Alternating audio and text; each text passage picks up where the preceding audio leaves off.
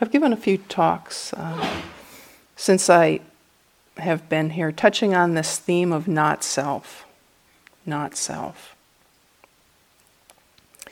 And how the Buddha pointed out that taking anything, anything whatsoever, to be I, me, or mine, really was looking at things in a way that wasn't functional and wasn't realistic. And this conditional arising that the Buddha points to, the uncontrollability of phenomenon, is something that's really key to his understanding and conducive to liberation of mind. So, if we understand this point, then we don't suffer unnecessarily from delusion and all the problems that flow from it when we try to take ownership of conditioned experience under circumstances where we don't actually have control. And the Buddha, of course, said all conditioned things share three characteristics.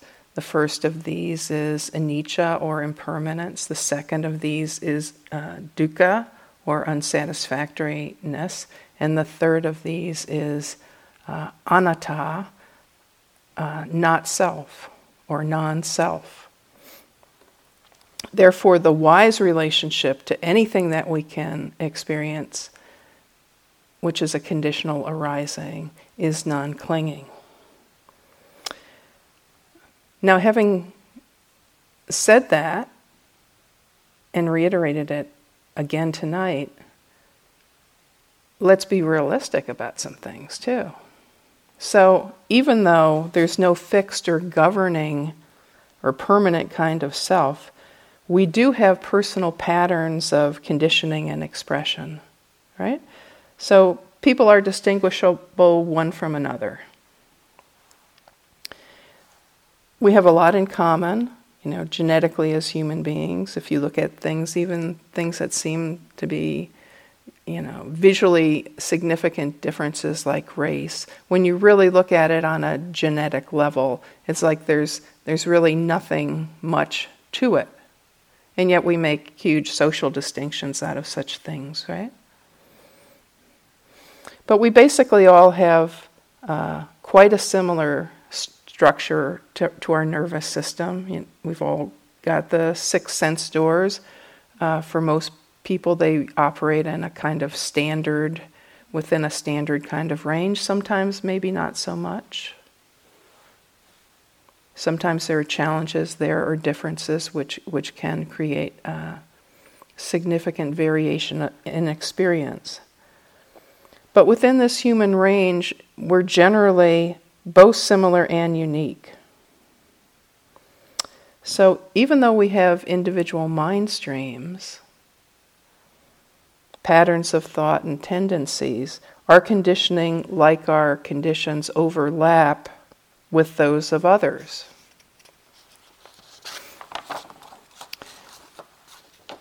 But there's uniqueness to us as well. I can remember. Uh, once asking my mother, who has four children, what was the most surprising thing uh, uh, about being a mother? What, what was most surprising to her when she had that role? So I kind of expected she might say, well, having a kid that would ask a question like that is pretty surprising. But she didn't say that. So, but she did say, um, that was what was most noticeable to her and unexpected was how different each of the four of us was from the other. You know, thinking, okay, same mother, same father, you know, born in a different year, but you know, the general home environment was was pretty pretty similar. Um, but she said, you were each totally different from each other. I said, Well, what do you mean? She said, Well, an example was when your sister was a toddler, you know, I would let her go out into the fenced backyard and I'd say, Well, stay in stay in the yard and you know, and I'd go I'd go back out there um, you know, in, in a bit of time just to see what was going on while I was making lunch or something. And there she would be. She'd be sitting there in the sandbox and she'd be playing and she'd be, you know, amusing herself and uh, seemingly content. She said, and then when I had you, meaning me, uh, you know, I'd say, go out in the backyard and stay in the yard and, you know, and I would look out the window in 10 minutes and the gate would be open and you would be like way down the block. so I guess that would be the investigative factor at work or something. but she said, um, yeah, seemingly the same, fa- same uh, conditions going into the parenting, and yet child is behaving in quite a different way. And so, this is something that I've seen in teaching as well. One of the most interesting things to me when I started teaching and started having practice meetings with people was how uh, completely different each one of you is to the other. I don't, I don't mean like a little different. I mean that the, the whole flavor or the whole uh, atmosphere, the whole taste of the interaction is, is quite unique from person to person. You know, for some people, it, it can be okay, this is brought forward, this is how it feels in the room. For somebody else, it could be oh, this is like, now we're talking about ideas and it feels like this. For this person, okay, now this is about emotions and it feels like this. Uh, uh, now we're into practi- practical problem solving and it feels like this. Um, th- this person is uh, kind of inward and uh, uh, is not finding many words you know, this person is very voluble and is talking on at length about something completely different. You're all completely different. And the felt sense in the practice meetings is very different. So we are each uniquely ourselves. And it's also true that as unique as our personal uh, mandala is in its expression, there are some common categories of human conditioning and uh, resultant tendencies that can be interesting and beneficial to know about. So, another way you could put this is well, we all suffer from uh, greed, aversion, and delusion, but we have different ways of expressing that delusion. So we generally experience uh, more of one of these particular patterns, or they're sometimes called poisons in Buddhist uh, psychology or teaching, than from uh, the other two. So, another way of saying this is uh, even though we all experience greed, aversion, and delusion, we tend to be uh, specialists in one of these, right? So, craving or aversion or delusion. Um, so, I'm mentioning this because often it is the case that we claim this conditioned pattern of suffering as an identity. You know, uh, you may have had the thought yourself, for instance, you know, I, am a, I'm a bad tempered person, or I, am just aversive, or uh, I'm, a, I'm a craving type, or uh, I'm a deluded, a deluded type. I'm confused and not sure of anything, or I'm greedy and I can never get enough of things, or uh, I'm aversive and uh, my mind complains, and whinges all the time. So, even though there may be truth in some of these statements, the way they're framed really needs to be considered. Because if we're framing these tendencies of mind that come up in practice as, as well as in daily life uh, in an identity claiming way, we're probably not being particularly skillful. So, if there's a lot of eyeing in relationship to this, um, and then we take possession of this conditioning from this perspective, certain things follows. And the first of these is there it can be a kind of eternalism, as if this conditioning is an identity central to, to who we are, and that's just the way that it is. But we should question whether that is really true, because while these conditioned tendencies of mind can last a long time, or even a lifetime, these tendencies can actually be worked with in ways which liberate them from, them from delusion and thus make them harmless. So each of these tendencies of mind actually has an upside to it, or a potential upside to it, when the mind is developed, when bhavana has occurred. And this particular insight is probably the most developed in Vajrayana Buddhism, but it's present in all schools of Buddhism as part of the understanding of how uh, the development of wisdom uh, can unfold in each of these types. So let's take a look at these three different tendencies and how they often manifest. So, if you're interested in this uh, on a detailed level, one resource for you would be the Visuddhimagga, which is a, a Buddhist text that was composed about 1600 years ago by a monk named Buddhaghosa.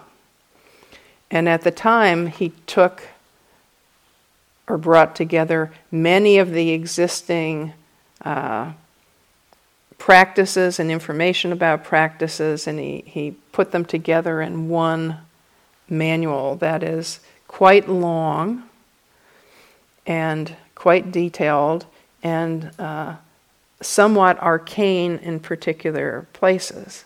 But nevertheless, it's got a lot of really interesting and beneficial things in it as well.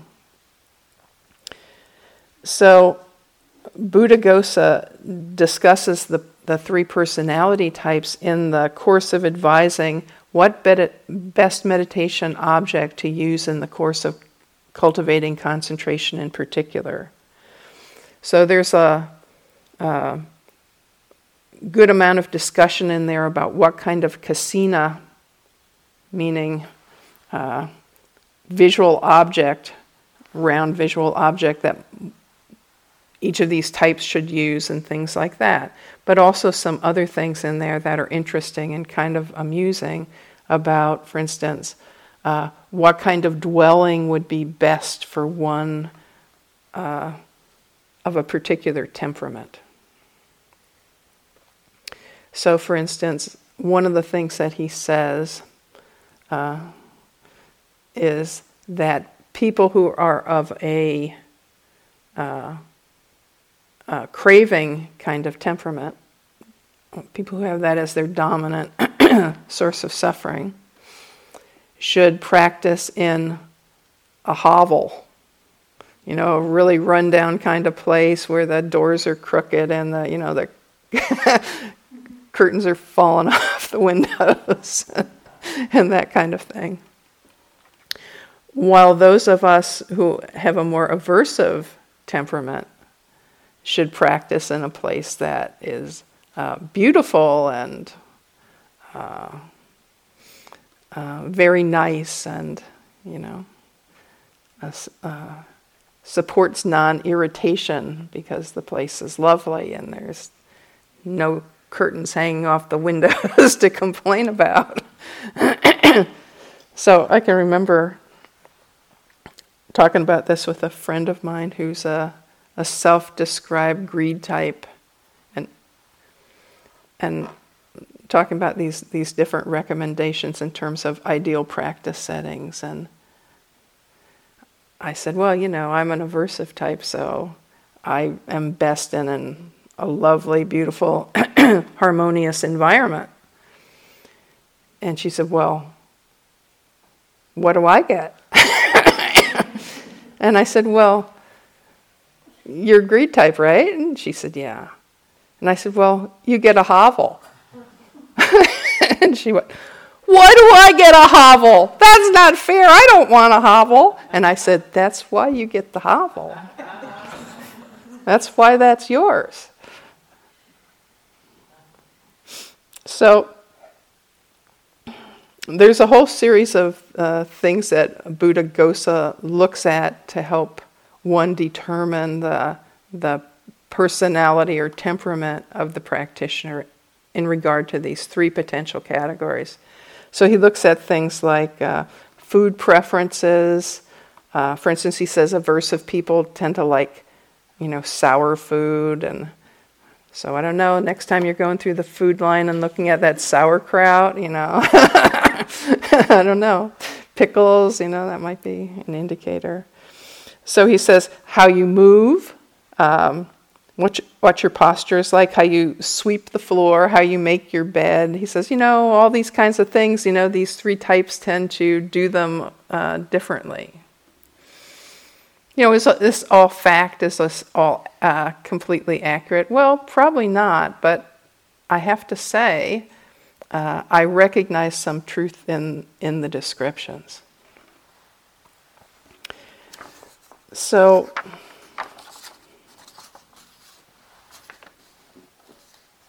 I'll, gi- I'll give you an example of how, how I notice, have noticed some of this stuff. And then we'll get into some of the, the particulars of, of, each of these temperaments and uh, what practice approaches are uh, recommended for each one of them. So, say one has a, a retreat starting at the retreat center, and the yogis are arriving. this is what I've noticed. So, the, the people who are of the craving temperament will try to arrive a little bit early so that they can go into the hall and pick the best place to sit.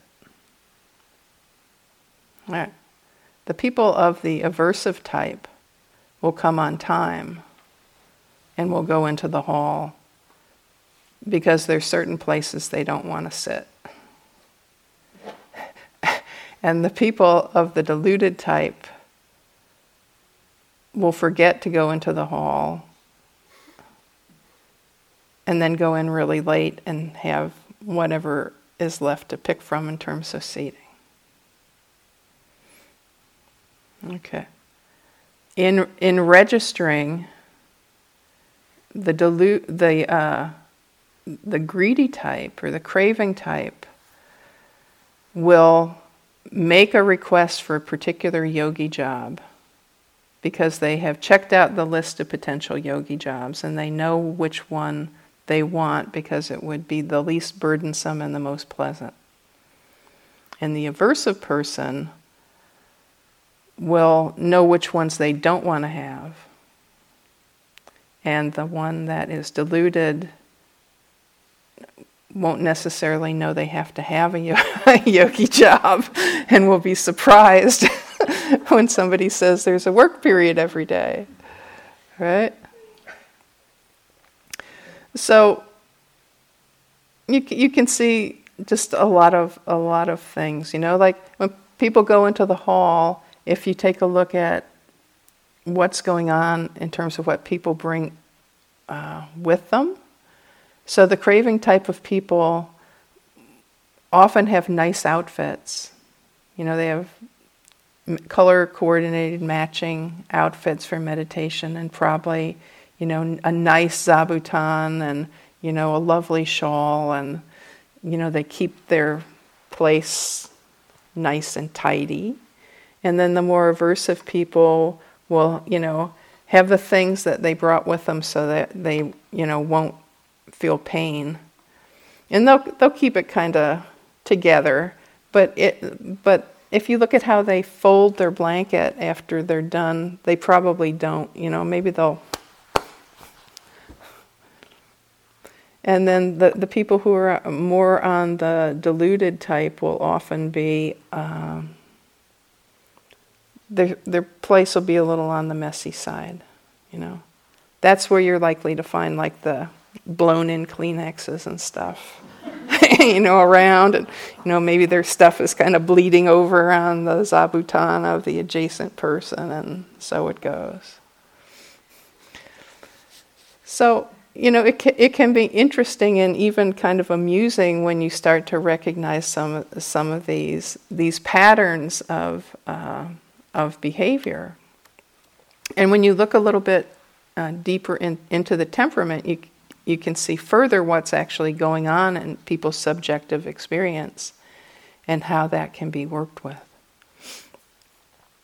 So, for people who are of a craving type of temperament, then um, wanting is the name of the game. So, this in uh, Pali, this tendency of mind is called uh, lobha. And it's characterized both by craving and by optimism. So, what's that mean, craving and optimism? Well, the optimistic part of being uh, of a craving temperament is that the the being still thinks that there's some jackpot out there that could happen if you just get like get the right stuff. You know, whether it's the right experience or the right information or the right place to sit or the right partner or the right that you know, like there's this karmic jackpot that's up for uh, up for coming down. If you just pull that go and get it lever enough times, it's gonna all like the coins will fall into the lap. So that's the optimistic part of it, right? So this tendency looks for what's pleasant and wants to hold on to it and to enhance it. It also, the flip side of that is it wants to foreclose what's unpleasant and move from uh, pleasure to pleasure. So, sense desire is part of this, and one is on the lookout for what's beautiful and satisfying and intriguing. So, unpleasantness is seen as a problem to solve or to get away from, and neutral Vedana is not interesting. So, so this is very much keyed into pleasant Vedana, and it often refers, uh, one often refers to unpleasant things as negative. Like people will talk about, you know, negative, negative, meaning it doesn't have this, this positive valence of pleasant feeling tone. So there's a wanting and a thirsting and a satisfaction seeking in it. So if you know you looked at look at some of the associative words, you'd say like lust, gluttony, comparing and competing for the best or the the highest, uh, looking for opportunities to to get something, clinging, attaching, craving, lusting, thirsting, holding on. These would all be appropriate notes to make if this is what's going on in the mind stream, right? this was unfolding in real time, those are some of the notes that you would probably be making if you were working in a way where you're right on top of the experience. So, in practice meetings, uh, people often express what they want to be happening. Right? There's a longing for for certain things. So the the mind can be kind of sticky and wanting to hold on to to things if it's going well. And there's often a conflation of things going well with things being pleasant. Which, as we continue on through practice and through cycles of practice, and if, if you look at some of the deeper levels of practice and you start recognizing that there are cycles where the characteristic of dukkha is right in your face, well, the chance of it being pleasant all the way to the bottom are slim. right? So, um, there can be a tendency to not want to practice with difficulty because it doesn't like the unpleasantness of it. And an idea that, that satisfaction is inherent if only there was the right object or the right practice being done. So, with this, sometimes there's a desire to uh, uh, create an exper- experience, something that's big, you know, a big blowout insight or a big opening. And one of the interesting things, and, and this kind of feeds back into this idea of, about uh, greed or craving being optimistic, is people may not recognize that this is actually a state of suffering. So the tendency of mind is just to think that you haven't gotten it yet. You know, the big shower of coins from the, the cosmic uh, machine. So it can be hard to recognize this as a state of dukkha.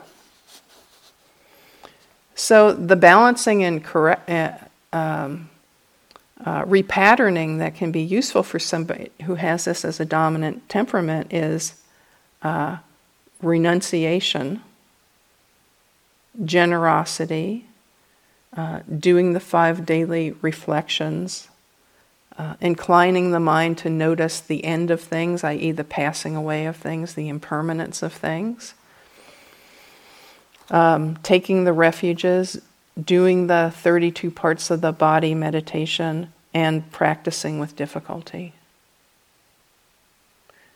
But you know, you can see that this is encouraging the being to, to turn the mind to practice in the direction that it doesn't want to practice. Right? And this is uh, an aspect of the Buddhist teaching that we see in a number of different ways where the, the being is actually called on or encouraged to go upstream in terms of its natural tendencies or propensities, right? So, if you're a real lustful type of person, for instance, if one is a lustful type of person, um, you by you might be given the 32 parts of the body uh, teaching by uh, a classical monastic teacher, for instance, where you would basically deconstruct this physicality into visual images of all the different uh, ways the the body is put together.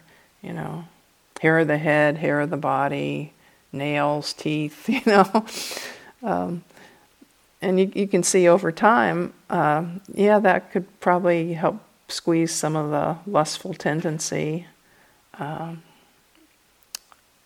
out of its uh, more florid state. So, if one has uh, this craving tendency as the dominant uh, way that delusion is expressed within the system, and practices in this kind of upstream way, it can actually ripen into faith. Can actually ripen into faith where the mind retains its appreciation for, for beauty but instead but starts to see the beauty in the truth of the path and the rapture uh, of the Dharma, and starts to understand that there are higher happinesses other than just holding on to um, pleasant sensory experiences in real time. So there's a whole part of the, the practice path that leads us in the direction of increasing uh, pleasure and happiness of a wholesome way. But in order to find the doorway for that, we need to not be sticky in relationship to some of these more basic sensory arisings.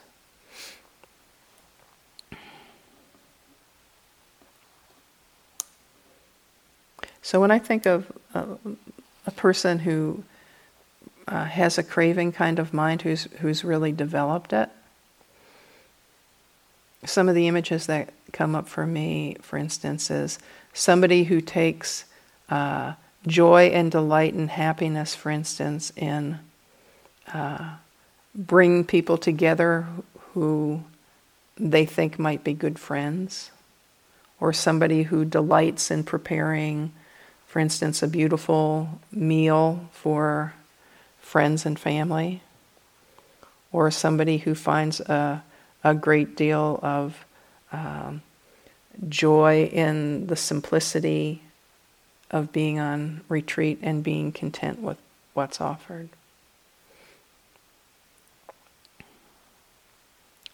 Okay, let's talk about the aversive temperament. So, not liking is the name of this particular game here.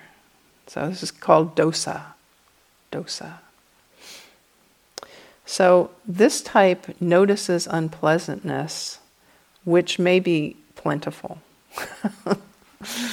so, I, I actually wonder whether this particular temperament experiences more unpleasantness than other types does. I don't know the answer to that, but there definitely is the experience of unpleasantness, and the mind doesn't like it. Well, who would like it? It's unpleasant, right? But in this particular case, it wants to get rid of this and it may move to attack or flee these kinds of experiences. So, this kind of mind may swing to pleasure seeking in reaction to an experience of uh, unpleasantness, but often um, it will find fault with whatever new experience presents itself, even if it's a pleasant one. When it's in this mode, when it's really stuck in this groove. So, there may be uh, a kind of suspicion or unease with pleasantness itself and a reluctance to let your guard down in relationship to it. So this is an interesting to know know or notice sometimes in your practice. Because a lot of people have this experience and it can be quite surprising to them the first few times they notice it. That sometimes the mind can have a distrust of or actually a dislike in regard to pleasantness. Especially if it has come to the conclusion that it's unreliable and that it, it goes away. I don't want it, you know, it's kind of like, ah. Yeah, uh. So there's a tendency to uh, want to keep away or correct experience which uh, it finds to be problematic. So there is a strong experience of a lack of satisfaction with things which often turns to deficiency analysis and a desire to correct what's perceived as mistaken, inadequate, or wrong. Right? Like there's something wrong with this experience, or there's something wrong with this meal, or there's something wrong with me, or there's something wrong with you, or there's something wrong with the universe, or uh, so often in practice meetings, people will um, uh, kind of complain about what's happening and attach blame to the description. So, so uh, people will come and say, "Well, no, no, no, no." Yeah, uh huh. but but like, it's the problem. Like it's a problem. What's happening is, is a problem. But why? Because it's un- it's unpleasant. It's not wanted, and it's not what's expected often. So, you know, in undeveloped people of this type, they find the source of this unpleasantness or difficulty to be some in the environment or in others or in the self which cause the aversion to arise. So, some of the states that could be noted when this is operating strongly in the mind might be things like anger, frustration, uh, blaming, annoyance, irritation, fear, depression, sadness. And if the mind isn't looking closely, there's a tendency to think that the uh, dissatisfaction is inherent in the object. Right? We're talking about the craving type previously. They believe like there's some something, you know, satisfaction in the thing, And if they can just get the right thing or hold on to the pleasant thing, that's the fix. So the aversive type of mind, or the mind that's operating strongly out of aversion, takes um, takes the leap that if I'm experiencing something unpleasant or unwanted or difficult, that there's something wrong with the object. You know, there's something wrong with this body sensation, or there's something wrong with me that I'm having this particular state. So then the, the mind wants to make the wrong thing stop. So, one interesting thing about people who have more of this aversive conditioning is often people who are aversively uh, conditioned know that they're suffering. Right? So, this is actually an upside to the, being this particular type because you're not mistaking uh, pleasantness for uh, an indicator of correct direction, you recognize that there's suffering. And because there is suffering, there's a, uh, a strong impetus to do something about it. Now, the mind has a tendency to like push against, lash out against, try to get away from, fix, and all that in relationship to the suffering um, that it's experiencing. And we'll try all of those strategies, of course but it recognizes that, okay, there's suffering, and so there's motivation to practice.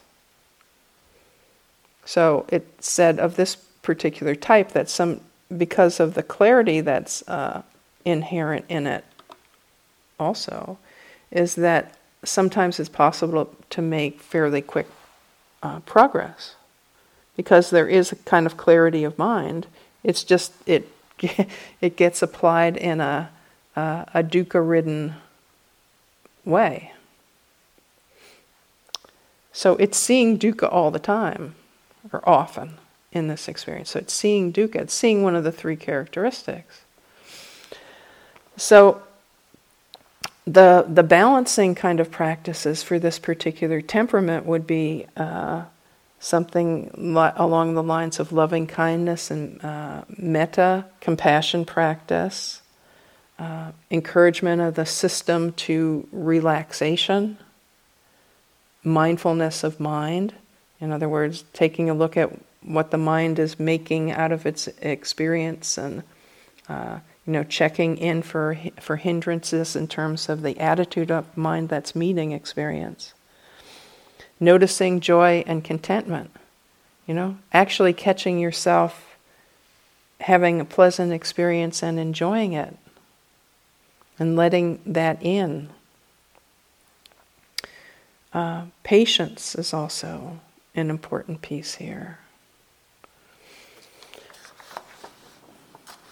So, this tendency of mind, it is said, ripens into discerning wisdom.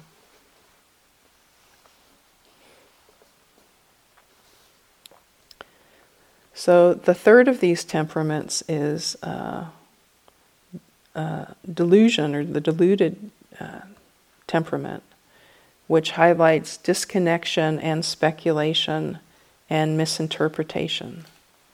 So this is called uh, moha, M O H A. So in this case, there's a lot of uncertainty about what's going on and what one should do and what should be going on. So there may be a good amount of neutral Vedana here for this type, but the mind generally doesn't notice that. So awareness can be fuzzy in a certain kind of way and not grounded in the body or the senses in real time. So, if one is not grounded in the body or grounded in the senses, then the question is where is awareness? Right? If you're, if you're not in contact with the five sense doors, that leaves only one. and it's the most tricky one of all to practice with directly although it's an important one to learn how to practice with, right? The mind door, of course, is the seat of our uh, identity often, and also is the place where the thinking and uh, imagining and uh, remembering and all of that takes place, often in a very unconscious kind of way. So, working with the five senses of the body,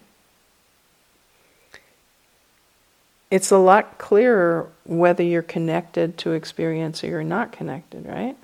If you're doing walking meditation and you're feeling your feet, you're there in real time, you're present in real time.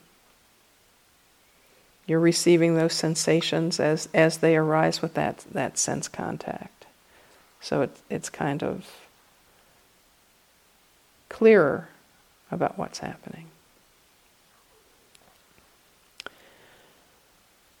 So sometimes people who have this tendency of mind might have a lot of uh, ideas about what should be happening based on what's been read or heard from others.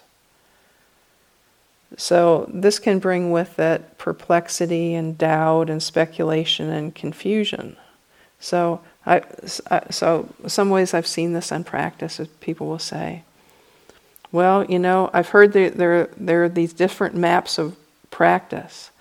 You know, there, there's the Bhumi model that they have in, in um, uh, you know, this school of Buddhism, and then you've got the progressive insight model that you know is discussed in Mahasi Sayadaw, and then uh, Culadasa says, you know, this is another model, and you know, their minds just kind of like take up this kind of thing and like swirl and swirl and swirl and swirl and um, the practice can become very uh, disconnected from anything that's grounding and reorienting.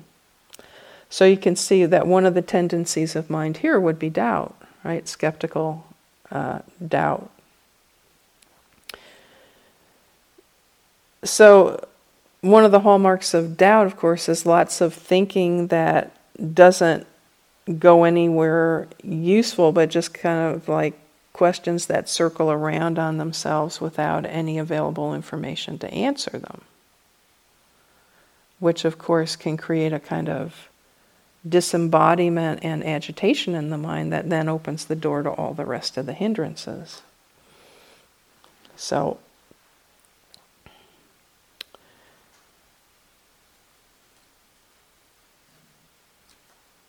So, in practice meetings, for instance, it would be a not unusual thing to have um, difficulty in describing what's happening during the sitting and walking periods or other times. So, you know, somebody will come in and there will be a conversation, they'll be talking about something, but in terms of the mind be, uh, easily being able to be specific about what it's knowing, that's tough. So there might be a preference to talk kind of generically about things, and you know the the conversation will kind of flow between you know like the past and the future, and with a, a lot of speculation and without uh, notice of change of subject.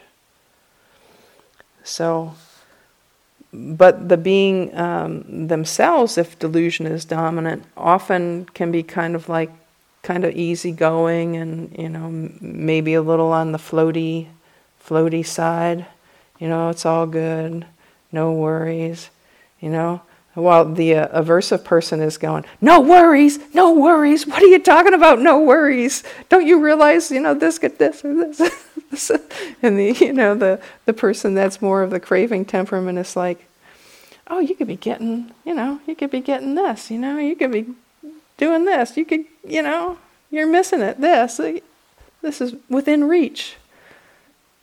Yeah, where's your resume? Oh, yeah. So, so at this point, you could see, well, what would be balancing to this particular tendency of mind when it's present? You know, whether it's present as a uh, temperament or whether it's present in the practice at a certain period of time. Well, here you're going to want to incline people to ground in the body and the senses, right? Because it's non speculative. It points the attention to something particular. And with this going on, this is a place where noting in, in particular could be very useful. Because you're asking the mind to, repeatedly asking the mind to just perceive what's there, just what's going on. Keep it simple. What's happening now? What's right on top of the experience pile? Hearing, hearing, hearing, hearing. Not liking, not liking, not liking. not sure, not sure, not sure. It, it can be actually a, a significant step forward in practice when the mind starts to recognize when it isn't uh, sure or clear about what it's experiencing. Can name that and notice that as particular state, right? Not sure, don't know, wondering. Right?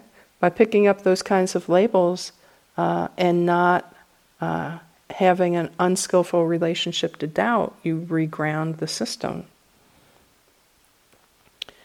And uh, this type benefits from a pleasant and safe kind of surrounding. And uh, the Visuddhimagga says, well, this particular type not only should have a nice place, but they should have like a panoramic view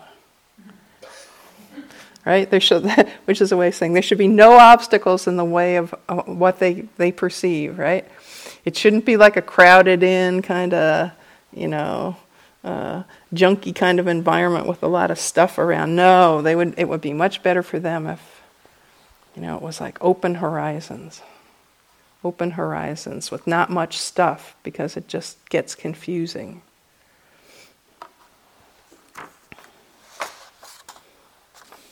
So, this type, when it develops and uh, evolves, ripens into equanimity. And you can see why that might be the case, right? Because this particular type, their issue is um, getting connected with what experience is, but they don't really have a strong pattern of being for or against anything, right? They're not particularly re- reactive against stuff. They're just kind of disconnected. And so there often is, as I mentioned earlier, a lot of neutral Vedana there. And when they start to recognize, okay, uh, neutral Vedana is a thing, it's not a not, it's not a not thing, then they're plugged in, then they're present. And the mind's there in a, in a state of balance. So, it's important to realize that all of these tendencies of mind are just that they're tendencies. Right? They're not a me, they're not a my, they're not an I, they're not a fatal defect. And each of them have this uh, this potentiality.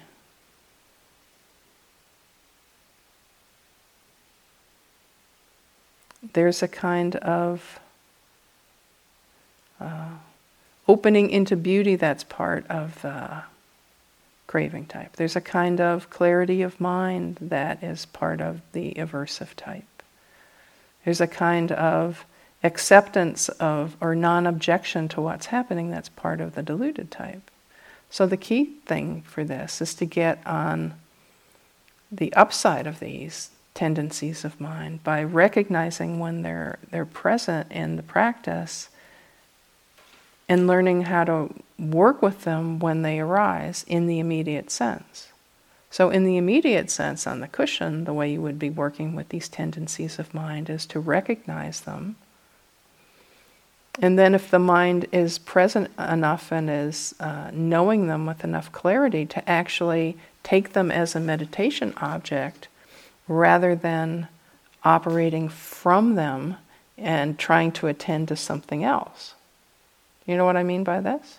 So, say you're sitting on your cushion and you're working with the, the rising and falling of the breath, rising and falling of the abdomen. So, you're sitting there, you're working with the rising and falling of the abdomen. Then there arises this thought I suck at this. I don't think that this is going anywhere. I should be better at this because I've been doing it for 10 years. Right? And with this are fairly strong emotions of discontent, dissatisfaction, maybe sadness, maybe anger, all the rest of it.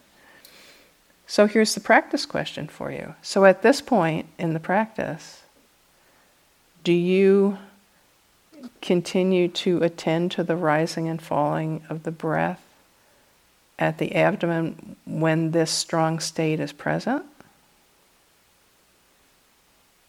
What do you think?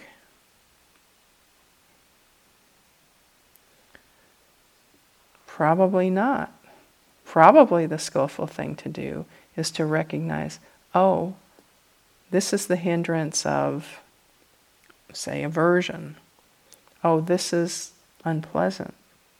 Let me turn my mind to this state now and take it up as uh, a meditation object, investigating the state in its particulars until it subsides enough to return to the rising and falling at the abdomen or until uh, it passes away.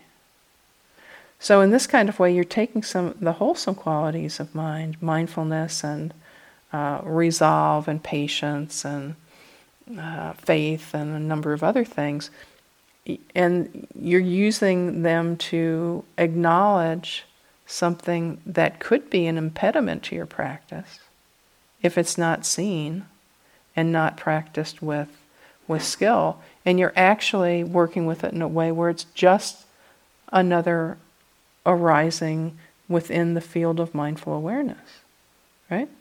So when it's like that, when the mind recognizes the experience and uh, has some skill in working with it directly, is this a hindrance or not? So it's a hindrance in the sense that it's on the hindrance list, but is it an impediment to practice?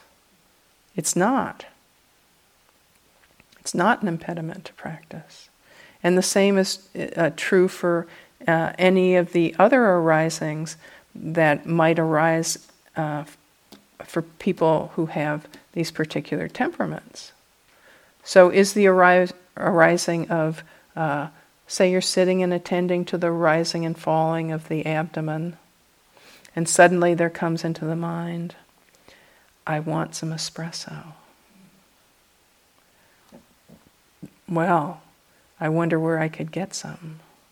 Oh, I've heard there's a place in town now that has it. But where, when could I go down there? Oh, if I went down at lunch, that's not enough time. Well, maybe if I went down like later in the morning, I could go down there and come back. But what if the staff saw me? what would they tell the teacher? Right? So the, so when that arises, does the mind is the mind experiencing one of the hindrances? Yeah, it's experiencing sense desire.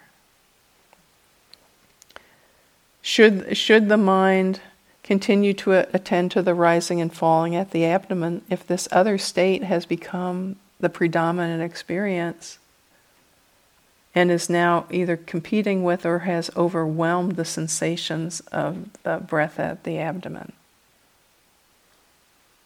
What do you think? No. One should instead bring this arising into the, the, into the practice by including it in the field of mindful awareness and practicing directly with it, right? Oh, this is sense desire. Oh, this is thinking. This is seeing. This is wanting. This is enjoying. This is seeing. This is thinking. This is craving. Right? And working with that until it subsides or uh, uh, disappears. So you, you can see how these, connect, these kinds of things can actually become stepping stones. So, what would be the problem in trudging along and trying to continue with the rising and falling when this other thing is going on that's become uh, dominant? Well, one, one thing about that is now you've got split focus, right? There's two things that are kind of going on. There's what you think you're trying to attend to, and then there's the other thing that's on top of it, obs- obscuring uh, that field of sensory experience. But it's not being acknowledged. But it is coloring the kind of attention that you're bringing to the breath. Ever had the experience of trying to like be with the sensations of the breath when you're in a state of mad, like a strong state of anger or something? rising, falling, rising, falling, rising, falling, rising, falling. What can you say more about the sensations? Rising, falling, rising, right? So there's a very uh, Aikido way that this uh, this practice can work, right? Th- through this very uh, sometimes surprising manner of including uh, uh, through recognition and uh, direct practice with some of these hindrances. So it's, a, it's an important piece of it. So there's the clear comprehension piece of uh, wise strategies to work with these tendencies of mind. So I discussed that, that part when I was talking about, oh, particular kinds of practices or way of practicing that people of these different temperaments might take up, right? That's the big picture thing. Like, if you're an aversively conditioned person, doing, doing metta will be really beneficial for you. Right? So that's the big picture piece of it. If you're a deluded uh, temperament person, picking up noting might be really useful to you, right? If you're uh, uh, a craving kind of temperament, then um, working in a way where um, your noticing impermanence might be a really useful way to work. So that's the big picture framework about what kind of practices you might take up or ways to practice that might be beneficial. But and it all comes down to what's happening on the cushion in real time and whether the mind recognize it, recognizes it in real time and uh, is willing and able to work with it in a way that's skillful. And sometimes the way to work with it that's skillful might be like a total redirection, or an interruption, or going to get a cup of tea. But eventually, eventually, the mind starts to learn that whatever arises in practice is a conditioned arising. It's not an identity, it's not a fatal flaw or a, you know, a, a asset that we should uh, claim with pride. It's just the way causes and conditions come together. And the seeing of the changeability of things, the, the arising and passing away of objects of meditation, really enforces in an experiential kind of way an understanding of the, the three characteristics. And when the mind has seen the three characteristics enough times, whether it's seeing the three characteristics in craving, or it's seeing them in it in aversion, or it's seeing it in delusion, or it's seeing it in uh, metta, or it's seeing it uh, with a body sensation. If it sees that enough, it moves in the direction of wisdom and it starts to be able to generalize um, that insight and that's a circumstance from which wisdom arises. It starts to re educate itself about what wise relationship is with all of these things that come to be understood as conditioned arisings that come and go.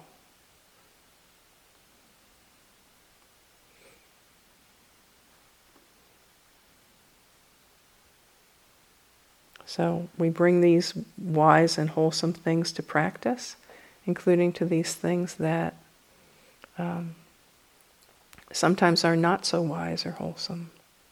But that's okay. This is, this is part of the, the purification of mind that the Buddha talks about.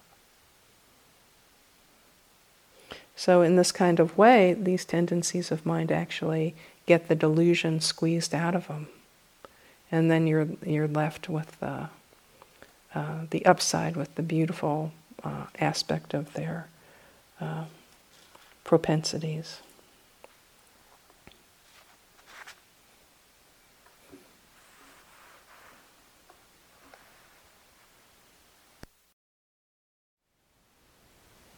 Thank you for listening. To learn how you can support the teachers and Dharma Seed, please visit dharmaseed.org slash donate.